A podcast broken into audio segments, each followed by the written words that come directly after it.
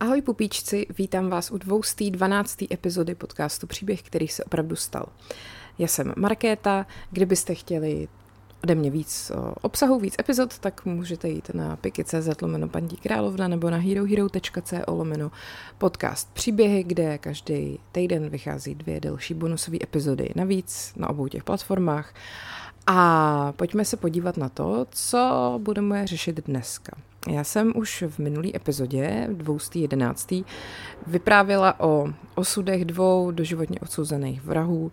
Jejichž vlastně celý ty příběhy eh, stvárňuje dokumentární série Bez lítosti, kterou můžete vidět na platformě Prima Plus. A dneska vám chci ještě v rámci této epizody povyprávět o dalších dvou. Je to všechno, vlastně vzniká to všechno ve spolupráci uh, s Primou, právě oni mě poprosili, jestli bych uh, mohla takhle v epizodách jakoby natýzovat, co se potom uh, v těch dokumentech dozvíte.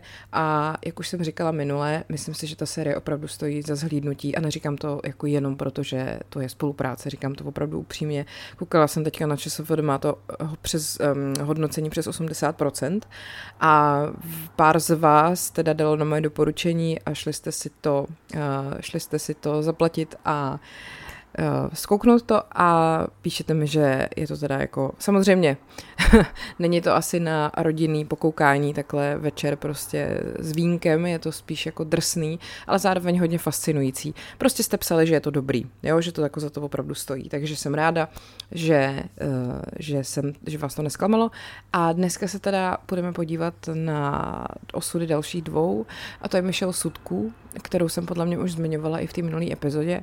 A pak je to Tomáš Vít. Uh, Michelle Sudku je ta žena, která ubodala uh, starší ženu v Tesku na Smíchově, ne tak dávno, myslím si, že spousta z vás si to určitě bude pamatovat ze zpráv.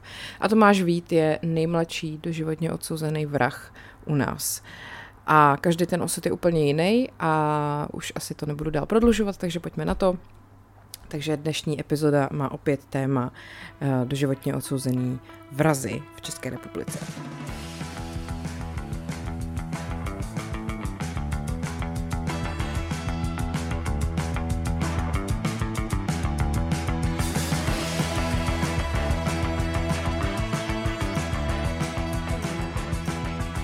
Začneme tou Michelle. Možná si říkáte, že má zvláštní jméno a vlastně během toho dokumentu se dozvíte, že ona procházela tranzicí, jakoby proměnou eh, pohlaví vlastně ze ženy na muže, ale vzhledem k tomu, že potom vlastně během toho procesu byla uvězněna, tak zřejmě jako k dokončení té tranzice nikdy nedojde, takže jinými slovy je transexuální a původním jménem se jmenovala Karolína.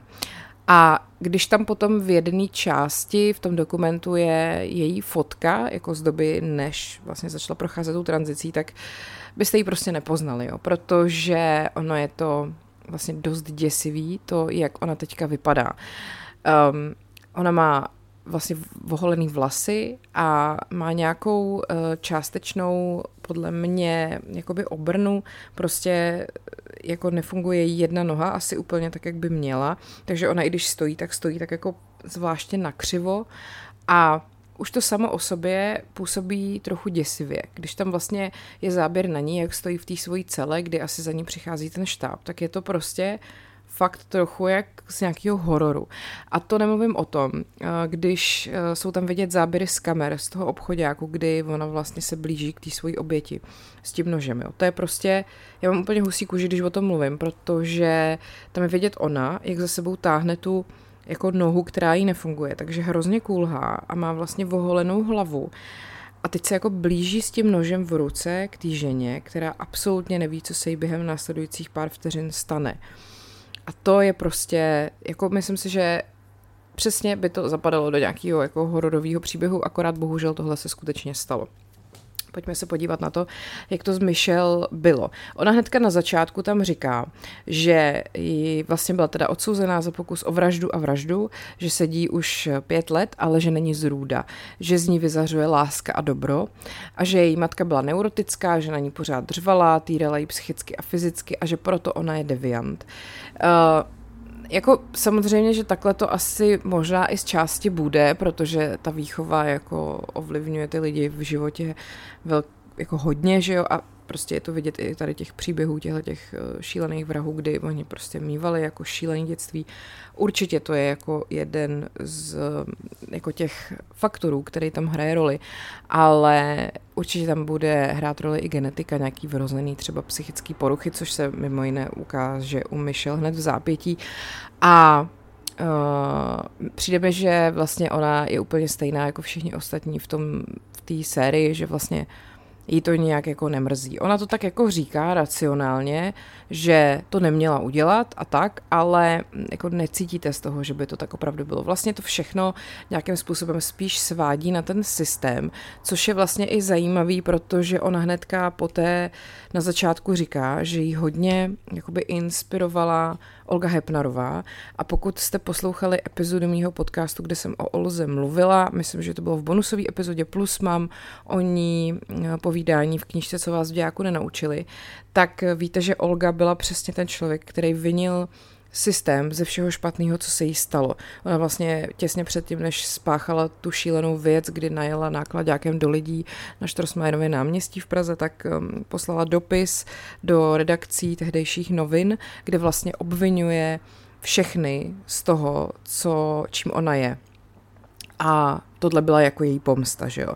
A ta Michelle to vlastně podává podobně, že uh, jí ta Olga inspirovala, což když jako člověk řekne a vy víte ten kontext, tak znova vám úplně z toho naskočí husí kůže.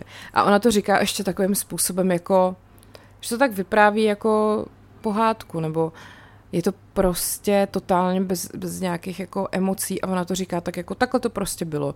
Já jsem prostě byla inspirovaná Olgou Hepnarovou, jsem deviant, tečka a vy se s tím nějak jako poperte. No. Takže uh, ona teda uh, vyrůstala v rodině, která jí podle ní jako nedávala lásku a kde se vlastně víc jako věnovali třeba uh, jejímu sourozenci nebo tak. Mm, vlastně byla taková přehlížená i kvůli tomu, nebo ona si to myslí, že měla nějaký problémy se sluchem po nějaký infekci ušní, co měla. Takže začala i hůř jako mluvit, což zase chápu, že opravdu mohlo být jako pro to dítě deprimující, plus samozřejmě asi ostatní děti si z ní třeba dělali srandu a mohla se cítit jako vyloučená z toho kolektivu. A navíc tam teda říká, což je si je pravda, tak je smutný, že, že ty rodiče to nějak jako neřešili, že měla jako problém s tím sluchem a že až potom učitelka nějak musela jako eh, říct té mamince, aby jí pořídila na slouchátko. Tak jestli to tak je, tak, tak je to jako smutný.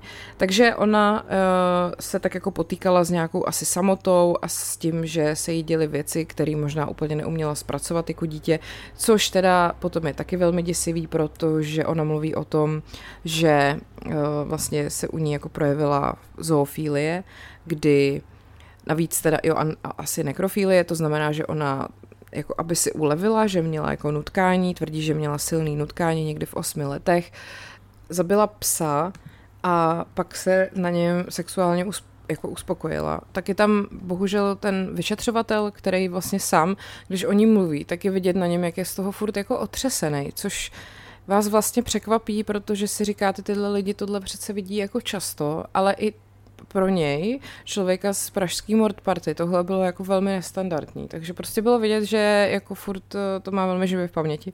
Říkal tam, že uh, snad i jako zabila nějakého kocoura, osmažila si jeho orgány, prostě takovýhle šílenosti.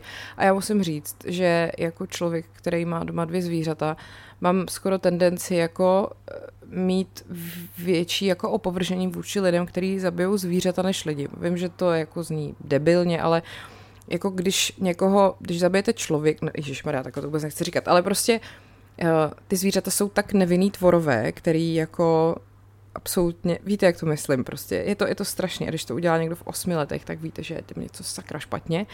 A Mimochodem, i když vlastně si třeba čtete o sériových mrazích nebo vidíte nějaký dokumenty, tak tam vlastně uh, se všude říká, že jakoby takový znaky toho, že ten člověk bude v dospělosti vraždit nebo bude mít tyhle sklony, eh, se projevují v dětství právě tím, že ten člověk třeba zabíjí zvířata nebo je prostě vůči něm agresivní a tak podobně. Jo. Takže tohle prostě byl velký, jako výstražný, eh, prostě vykřičník, obrovský, ale zřejmě to jako její rodiče vůbec nevěděli, tak takže s tím nikdo nic jako nedělal. No a ona právě vlastně tím, jaký ta matka jako prej ponižovala a řekla jí, že bude prostě akorát kravám mít zadky a nic z ní pořádně nebude, tak ten vztek si právě vybila takhle na tom, na tom psovi, jo? že jí dělalo dobře, že byl slabší než ona a že když ji někdo ublíží, tak ona vždycky jde po slabších a potřebuje mít jakoby tu kontrolu nad sebou. Zároveň teda tam říká, že táta se k ní choval hezky, že, že jí učil jako věci v přírodě, že ji naučil na bruslích a že ta matka právě se víc starala o bratra a potom taky tam byla důležitá věc, že ona někdy docela v útlém věku se jako začala cítit jako kluk. Že jí prostě vlastně přišlo divný, že v zrcadle vidí uh, odraz holky, protože ona se vnitřně cítila jako kluk a že se prostě tak sama pro sebe rozhodla, že uh, se bude chovat jako kluk. No, uh, jak právě tam říká ten vyšetřovatel, ona, tak ona trpí smíšenou poruchou osobnosti, má změněný sexuální preference z prvky sadismu, nekrofílie a zoofílie a to je teda jako drsný koktejl. Prostě to je asi něco, co když člověk jako má, tak uh, je těžký asi to nějak jako poznat za prvý v útlém věku, nějak to léčit a, a tak podobně. No, ale pak tam třeba zase, jako ona se chlubí tím, že uměla v tom životě udělat i hezké věci, jo? že na výletě se školou u Máchova jezera třeba viděla, že se někdo topí, tak v, skočila do vody a tu holku zachránila a že z toho měla strašně dobrý pocit. Nebo, jako což je vlastně strašný, že ona si jako svoji životní dráhu vybrala že šla na střední zdravotnickou školu, prostě dělala zdravotní sestru, což je úplně jako absurdní. Uh, já jsem potom, když jsme na to koukali s mým přítelem, tak jsem mu říkala, chápeš to, že jako dělala zdravotní sestru, prostě seš v nemocnici, stará se o tebe zdravotní sestra, která v osmi letech jako zabila psa a pak se na něm sexuálně uspokojila. A tohle se jako prostě dělo. Uh, No, každopádně teda mm, po vystudování této školy pracovala opravdu v nemocnici a tam zase vypráví, že pomohla nějakému malému kojenci, který přestal dejchat, jo? že úplně tam vidíte, jak ona to vypráví, je na sebe pyšná, rozněžnila se jak je to hezký. No ale zároveň tam máte tu druhou, tu druhou polovinu, kdy prostě uh, ona mluví o Olze Hepnarový, když potom oni vlastně ji zatkli, tak v její jako uh, vlastně v jejím majetku nebo v těch osobních věcech právě našli autobiografii Olgy Hepnarový, nebo tam našli nějaký uh, jako nacistický, nebo prostě knihy o koncentračních táborech, DVDčka a filmy o masových vrazích, nebo prostě i třeba sbírku básní, kterou ona napsala. A jak on říká, že to bylo totálně monotématický, že to bylo o sexuálním sadismu a jako to prostě, ty vole, není jako člověk, který ho chcete, aby pracoval ve zdravotnictví, že jo. No, takže ona, eh, když eh, pracovala v té nemocnici, tak eh, potkala vlastně svoji životní lásku, což byla žena, se kterou se seznámila na internetu a zamilovali se do sebe. A ta žena, prosím vás, aby to nebylo tak jednoduchý, tak měla manžela a oni spolu žili jako ve trojce. Ale asi to nějakým způsobem fungovalo, protože ta Michelle se k ním přestěhovala a spali normálně v jedné posteli, jezdili spolu na výlety a tak. No a když potom ta Michelle, vlastně ještě tehdy ta Karolína, vzala tuhle tu svoji přítelkyně s tím manželem k ní domů, jako k rodičům, tak hned potom jí ta přítelkyně řekla, že je úplně jasný, že ta Michelle musí být adoptovaná, protože prostě vůbec jako těm rodičům není podobná. A ta Michelle teda opravdu šla na matriku a šla si to zjistit a uh, opravdu teda zjistila, že adoptovaná je a bylo to pro ní jako hrozná zrada, ale ty adoptivní matce teda nic neřekla, ale jenom prostě s tou rodinou úplně přerušila kontakty. No tak tady je třeba vysvětlení toho, jako, jak je možné, že se u ní projevovaly takovýhle různý psychický prostě problémy, který očividně zřejmě jako od svých rodičů nezdědila, že jo, protože prostě byla dítětem někoho úplně jiného. Uh, s tou partnerkou potom a s tím manželem se jakoby nějak rozešla a to jí bylo 25 tak potom odjela do Prahy a tam se setkala se svojí druhou životní láskou, která se jmenovala Lucie. Opět se setka, poznali jako přes internet, ta Lucie byla transexuálka. Ten vztah teda měli jako bez sexu, ale ona si ho hrozně vychvalovala.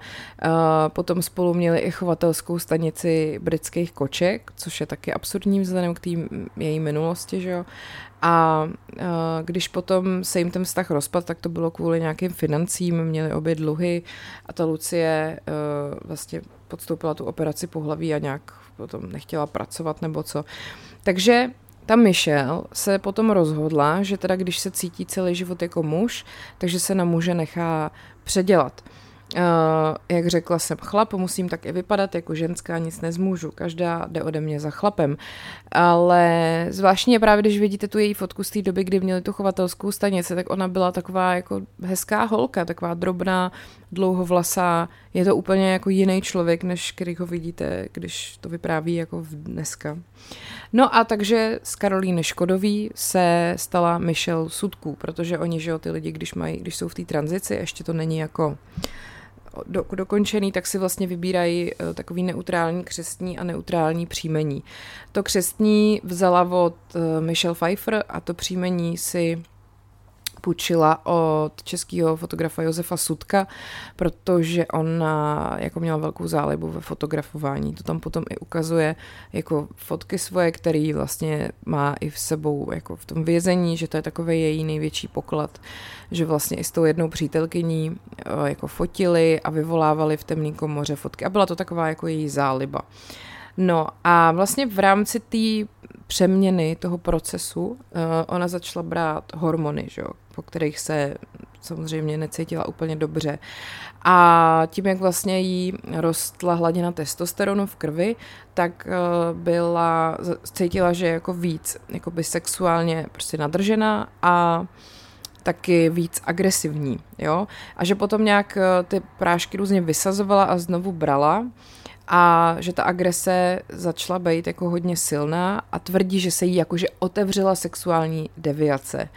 Uh, ale myslím si, že to tam bylo už jako od dětství, možná to bylo nějakým způsobem upozaděný a ty, ty hormony to opět jako nějak jako víc zesílily. No a uh, právě tam zase znova popisuje, jak týrala kocoura, uškrtila ho a, a podobně, to je prostě šílený. No a pak nějaký čas žila na ubytovně, kde ji jednou i jako zmlátili a ona vlastně tím právě, jak se zase cítila jako slabá v této situaci, tak potřebovala převzít tu kontrolu, jak už se jí to stalo v dětství s tím psem a sama k tomu říká, měla jsem takovou chuť někoho zabít, někoho slabšího, pomstít se. A tak se vydala na újezd, kam chodila do dobré trafiky, což mě taky opět jako vyděsilo, protože já jsem jeden čas pracovala kousek od uh, dobré trafiky a občas jsem tam jako šla třeba na kafe. No, tak přesně tam na tom místě uh, jako si vyhlídla takovou skupinku holek, který tam snad byly na nějaký rozlučce se svobodou, ještě k tomu. A když jedna z těch holek odešla na záchod, tak ta Michelle šla za ní. A vlastně sama jako říká, že si ji jako nějak nevybírala, že to prostě byla náhoda, že chtěla někomu ublížit. A tak čekala, až ta holka vyjde ze záchodu. Mezitím si sundala ze sebe triko, srolovala ho a když ta holka vyšla z toalety, tak ji prostě ze zadu začala škrtit. A cítila ten dobrý pocit, tu nadvládu, ale ta holka samozřejmě začala podle Micheliných slov řvát jako tur, takže přiběhnul chlápek, co tam jako nějak obsluhoval a tím to jako skončilo. Ona tu holku pustila, oblíkla se a mezi tím eh, někdo zavolal policajty a ona teda jako s nima nějak eh, vlastně vyšla ven a odvezli do Bohnic. A to se stalo, prosím vás, 16 dní předtím, než se odehrála ta vražda v tom Tesku. To právě vlastně bylo tak, že oni, když potom ji v tom Tesku zatkli, tak až zpětně zjistili, že ona má za sebou takovýhle pokus o vraždu. A tam to pak ještě bylo, uh, taková, to mělo takovou dohru, že vlastně ty dva policajti, kteří tohleto řešili, ten její pokus o vraždu, tak myslím, že dostali podmínku až docela nedávno, za to, že jakoby to zanedbali, že je měli odvážet do Bohnic, ale mělo to celý probíhat jinak, jo? že vlastně tím, že ji odvezli do Bohnic a ona pak jako si z Bohnic prostě vyšla ven, tak uh, byla prostě nebezpečná svým okolí a měla být někde ve vazbě, ve vězení za pokus o vraždu a, a nejenom jako v úvozovkách, jenom v blázinci, když to tak řeknu, v psychiatrické léčebně. Takže uh, tam právě, když ji od, odvezli, tak ona odmítla spolupracovat při těch léčebných procedurách a protože tam prostě nebyla proti svojí vůli, tak právě navrhli, že ji propustějí a to byl to byl ten průser, že jo. To se stalo 21. července. Ona potom šla hledat bydlení, ale to se jí nepovedlo. Měla u sebe jenom pár tisíc, byla zoufalá. A tak jí napadlo, že by bylo vlastně úplně ideální, kdyby se dostala do kriminálu, protože tam bude mít jako postel, že jo, jídlo, prostě jako by bydlení v vozovkách a tam víc uh, doufala, že by jí tam jako léčili. A no, Bylo jí tehdy 33 a tak se prostě vydala do obchodáku na Smíchově a tam jako už šla s cílem, že někoho zabije. Ten vyšetřovatel tam říká, že on se jí potom ptal, jakou silou do té ženy bodla a ona, on, a k tomu on pak říká, s velkou píchou mi řekla, že asi na 60%. Chtěla ukázat, že má velkou sílu. Ze zkušenosti vím, že to nebylo 60%. Udělala to z pomsty, aby doktorům dokázala, že je nebezpečný pacient, který patří do ústavu, což byla ta její motivace a ona to vlastně ani nezapírá. No a ona teda, jak jsem říkala, tam prostě v tom Tesku nahoře u nějakých domácích potřeb, je vidět na té kameře, jak ona si tam prostě bere nůž, jako z regálu, že jo, normálně si ho prostě můžete vzít a vyndat prostě z obalu. A pak jde, kulhá, to je prostě ten šílený záběr, tou uličkou a teď vidíte ještě těsně předtím, než ona vyjde, tak je tam ženská, která těsně před ní zabočí jinam do jiného regálu a možná se tím jako skutečně zachránila život, protože to Michelle, tý bylo jedno, po kom půjde. No a pak jako vidíte, jak ona se blíží k té paní, která je celá v bílém, nějaká starší a pak na ní vlastně zaútočí a ta paní prostě neměla šanci. Takže Michelle potom tam k tomu nějak říká, že ta ženská měla podobný vlasy, jako měla ta její adoptivní matka, což jako prej nějak ještě jako vytrigrovalo, tak Bůh ví. Nicméně teda pak tam jsou vidět záběry, jak vlastně to celé už, jako, už je potom, tam ta žena mrtvá leží přikrytá pod nějakým prostěradlem a ta Michelle tam sedí a tak jako kouká a někdo tam s ní jako mluví a vlastně okamžitě zatýkají a odvádějí pryč a ona vlastně v podstatě jako dosáhla toho, čeho chtěla. Jenomže, teda takhle pojďme si ještě říct, že si za tady tohleto všechno vyslechla rozsudek 30 let, ale ani potom nebude svobodná, protože ji čeká ústavní psychiatrická péče. A samozřejmě, že jí se to nelíbí, protože tam není žádná léčba a tvrdí, že potřebuje do psychiatrického zařízení a e, Navíc se chce dostat na svobodu, že jí chybí výlety po Praze, chtěla by chodit do kaváren, dát si dvojitý presu nebo tak. A tu oběť prej nešla zabít. Nechtěla jsem vzít nůž a bodnout do ní. Bylo mi té ženy líto, jenže tady v hlavě to bylo silnější než v srdci. Dodnes toho lituji, ale upřímně jí to moc jako nevěříte. Ona navíc, potom tam ještě říká ten vyšetřovatel, že se zkusila jako přiznat k dalším nějakým nevyřešeným vraždám, které se odehrály Eh, v posledních letech, ale pak se teda zjistilo, že to rozhodně nebyla ona, že to jenom zkouší, aby ji nějak třeba přemístili nebo aby jí dali nějakou léčbu. Prostě to chce zmanipulovat jako ve svůj prospěch. Tady vidíte, jak opravdu ten trest nebere vlastně vůbec vážně. A ty jo, jako fakt si myslím, že když se na tohle podíváte, tak vás to potom ještě dlouho nad tím budete přemýšlet, nebo to ve vás jako zůstane. Ona je opravdu hodně zvláštní typ. Já vím, že i potom, když jsem četla rozhovor s Martinou Eretovou, která to vlastně natáčela, tak říkala, že se všema těma lidma, se kterými mluvila, se cítila jakoby v klidu, jo? že prostě bavíte se s nimi o tom, co provedla, je to šílený, ale jako navíc je tam ta stráž u toho a všechno, ale že u té Michelle měla ten pocit, že vlastně nikdy jako nevěděla, co ona udělá další vteřinu. Že se tam jako fakt bála a byla z ní nervózní. Což potom podle mě cítíte i vy, když to vidíte. Takže příběh Michelle Sudku je jako strašný, protože vám to dává ten pocit, že jako nikdy nejste v bezpečí, jdete nakupovat do, do obchodáku a, a nikdy nevíte, kdo na vás jako vyskočí z rohu, což prostě je šílený, jako v dnešní době v centru Prahy prostě. No, tak to je příběh číslo jedna, eh, o kterém jsem vám chtěla říct. A pak tady mám ten druhý. A tam zas naopak musím říct, že jsem vlastně, to byl asi člověk vůči kterému já jsem cítila takovou největší lítost, ačkoliv samozřejmě to, co spáchali, jako strašný, ale nějakým způsobem možná on jediný, u něj máte pocit, že jeho to opravdu trápí, to, co udělal a lituje toho a vím, že i ta Martina někde říkala, že on opravdu má jako sebevražedný sklony a vidíte, že je jako hluboký depresi a, a není na tom prostě psychicky dobře. Takže možná si myslím, že tohle je jediný z nich, který ho to, jako to, to svědomí nějakým způsobem asi dohnalo. Jmenoval se, pardon, jmenuje se Tomáš Vít a má takový svoje vlastní, řekněme, prvenství, že je to nejmladší doživotně odsouzený vrah u nás, protože uh, on to vlastně spáchal v 18 letech a v 19 ho teda odsoudili. No. Tak uh, pojďme se podívat, jak to s ním bylo.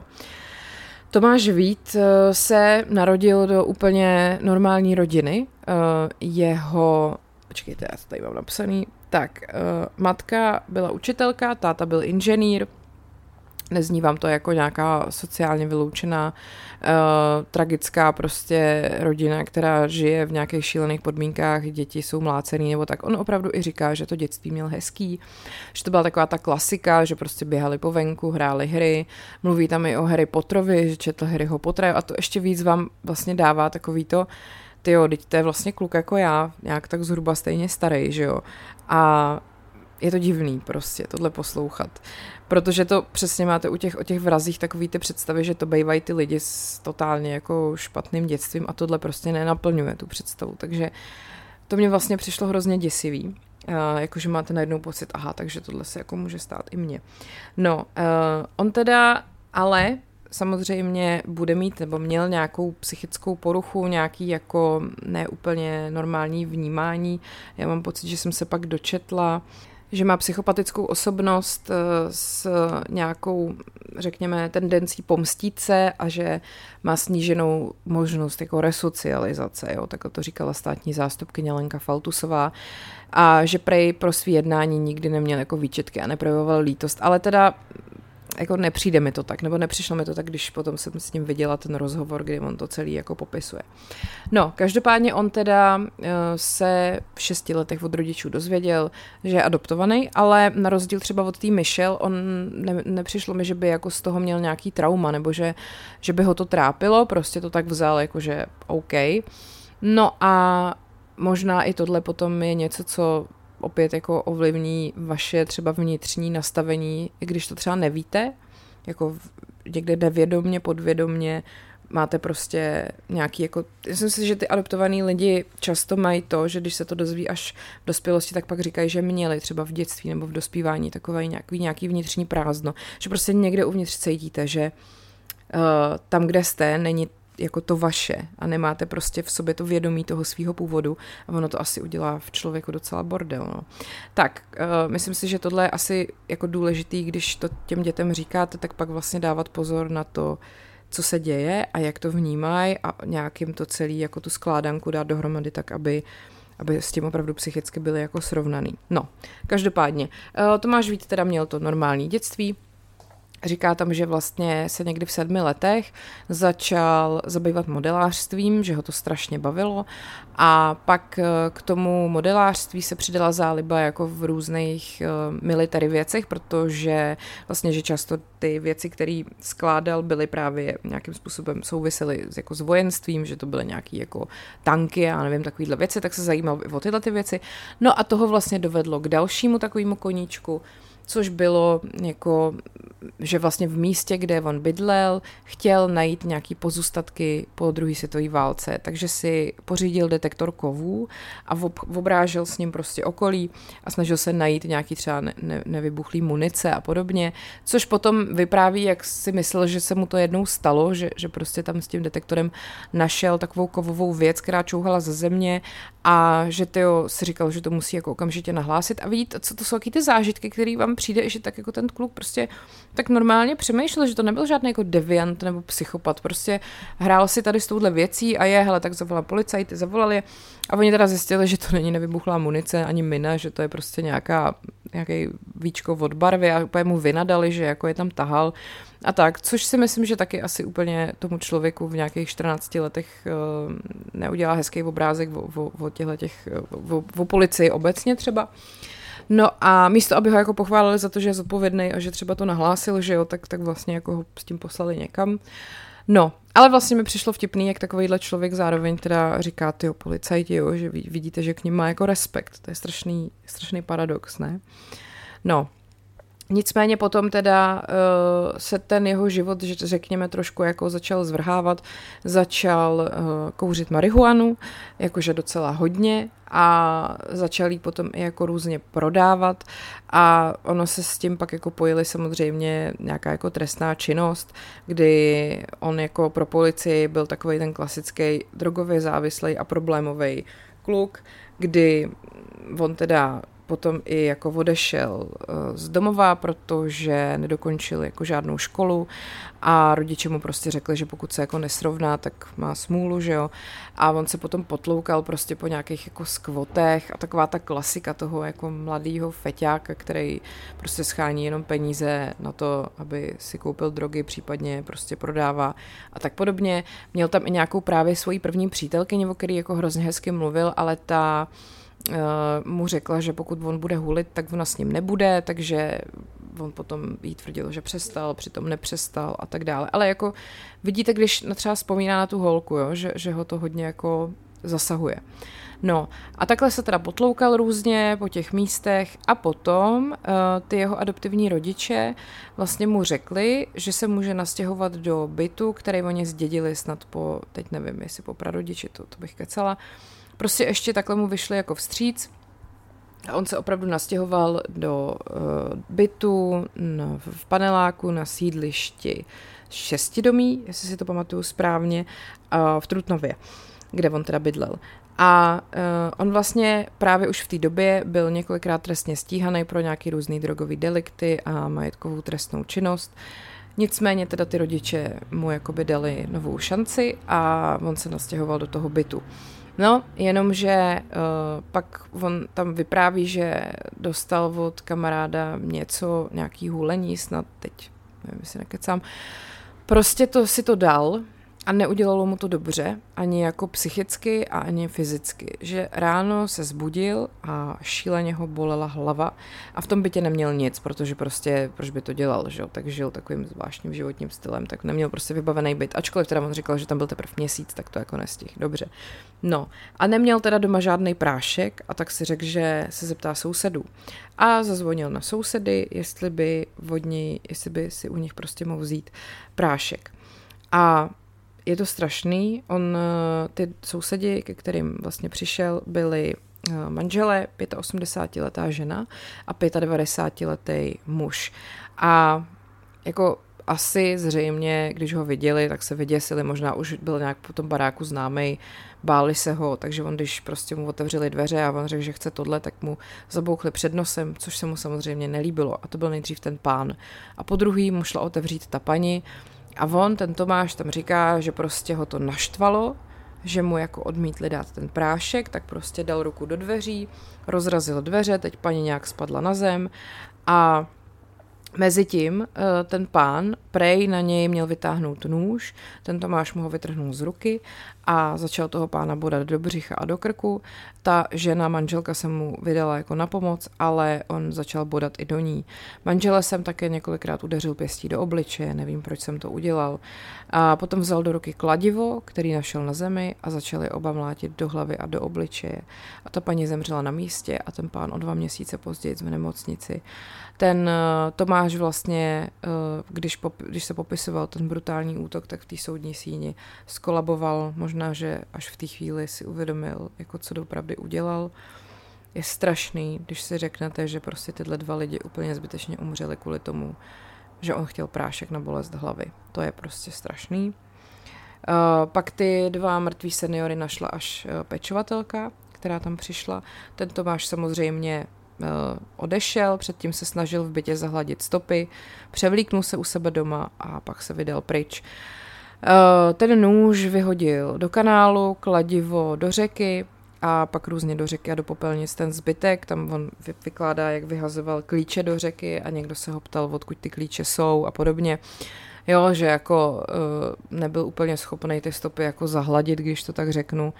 A samozřejmě, že když policie potom to začala vyšetřovat, tak měli jako nějaký seznam podezřelých a on byl teda velmi vysoko na tom seznamu, protože on, uh, jakože z té brutality toho útoku, oni vytušili, že musí jít o nějakého psychicky narušeného člověka nebo drogově závislého a on byl navíc ten Tomáš i ve hnutí skinheads, jo, prostě jako byl to takový ten typický pachatel, takže oni ho vlastně našli během 6 hodin a on teda samozřejmě nejdřív jako popíral, pak přiznal, a když potom to sám komentuje, tak ten doživotní trest, který mu dali, říká, že mu přijde přísnej, že by ještě chtěl část života strávit mezi lidma. Ale to teda říkal v roce 2012, jo. A potom, když vidíte ten dokument, kde on mluví, po tom, co už si odseděl nějakých přes 10 let, tak vidíte, že je hodně zdrchaný tím vězením a tím vším. A myslím, že tam i někde jsem četla, nebo to je přímo tam, že se několikrát pokusil o sebevraždu a prostě mm, není mu z toho dobře. A takže určitou lítost jsem cítila. Samozřejmě, že ne velkou, protože ten člověk je pořád jako nějakým způsobem narušený a zabil prostě lidi takovým brutálním způsobem, ale asi nejvíc ze všech těch, který jsem viděla, mi přišlo, že tenhle ten si to nějakým způsobem možná i jako uvědomuje. Přemýšlím, jestli jsem vám ještě něco, něco tady neřekla, ale asi je to všechno. Stalo se to 29. února, to mě zaujalo na přestupný rok, ale to je taková pičovinka, pardon, která asi není důležitá. No, takže uh, asi úplně možná nejzbytečnější jako čin, který se vůbec mohl udát, že jo. Prostě kvůli i Balginu zabijete dva lidi. Takže to byl Tomáš Vít a jeho příběh a bohužel taky příběh, který se opravdu stal. A můj poslední příspěvek k seriálu Bez lítosti, který můžete vidět teďka na Prima Plus a který vám fakt hodně doporučuju. Od příště už eh, pojedeme letnější téma, což eh, jsou filmy a seriály, které eh, vlastně byly inspirované skutečností. Budeme porovnávat, jak to bylo ve filmech a jak to bylo ve skutečnosti. Tak se na to těším. Doufám, že vás dnešní epizoda bavila. Budu ráda, když se mi ozvete, jestli jste třeba ten seriál koukli a to je ode mě teda už pro dnešek vše. Mějte se hezky a ať je váš život příběh, který se opravdu stal.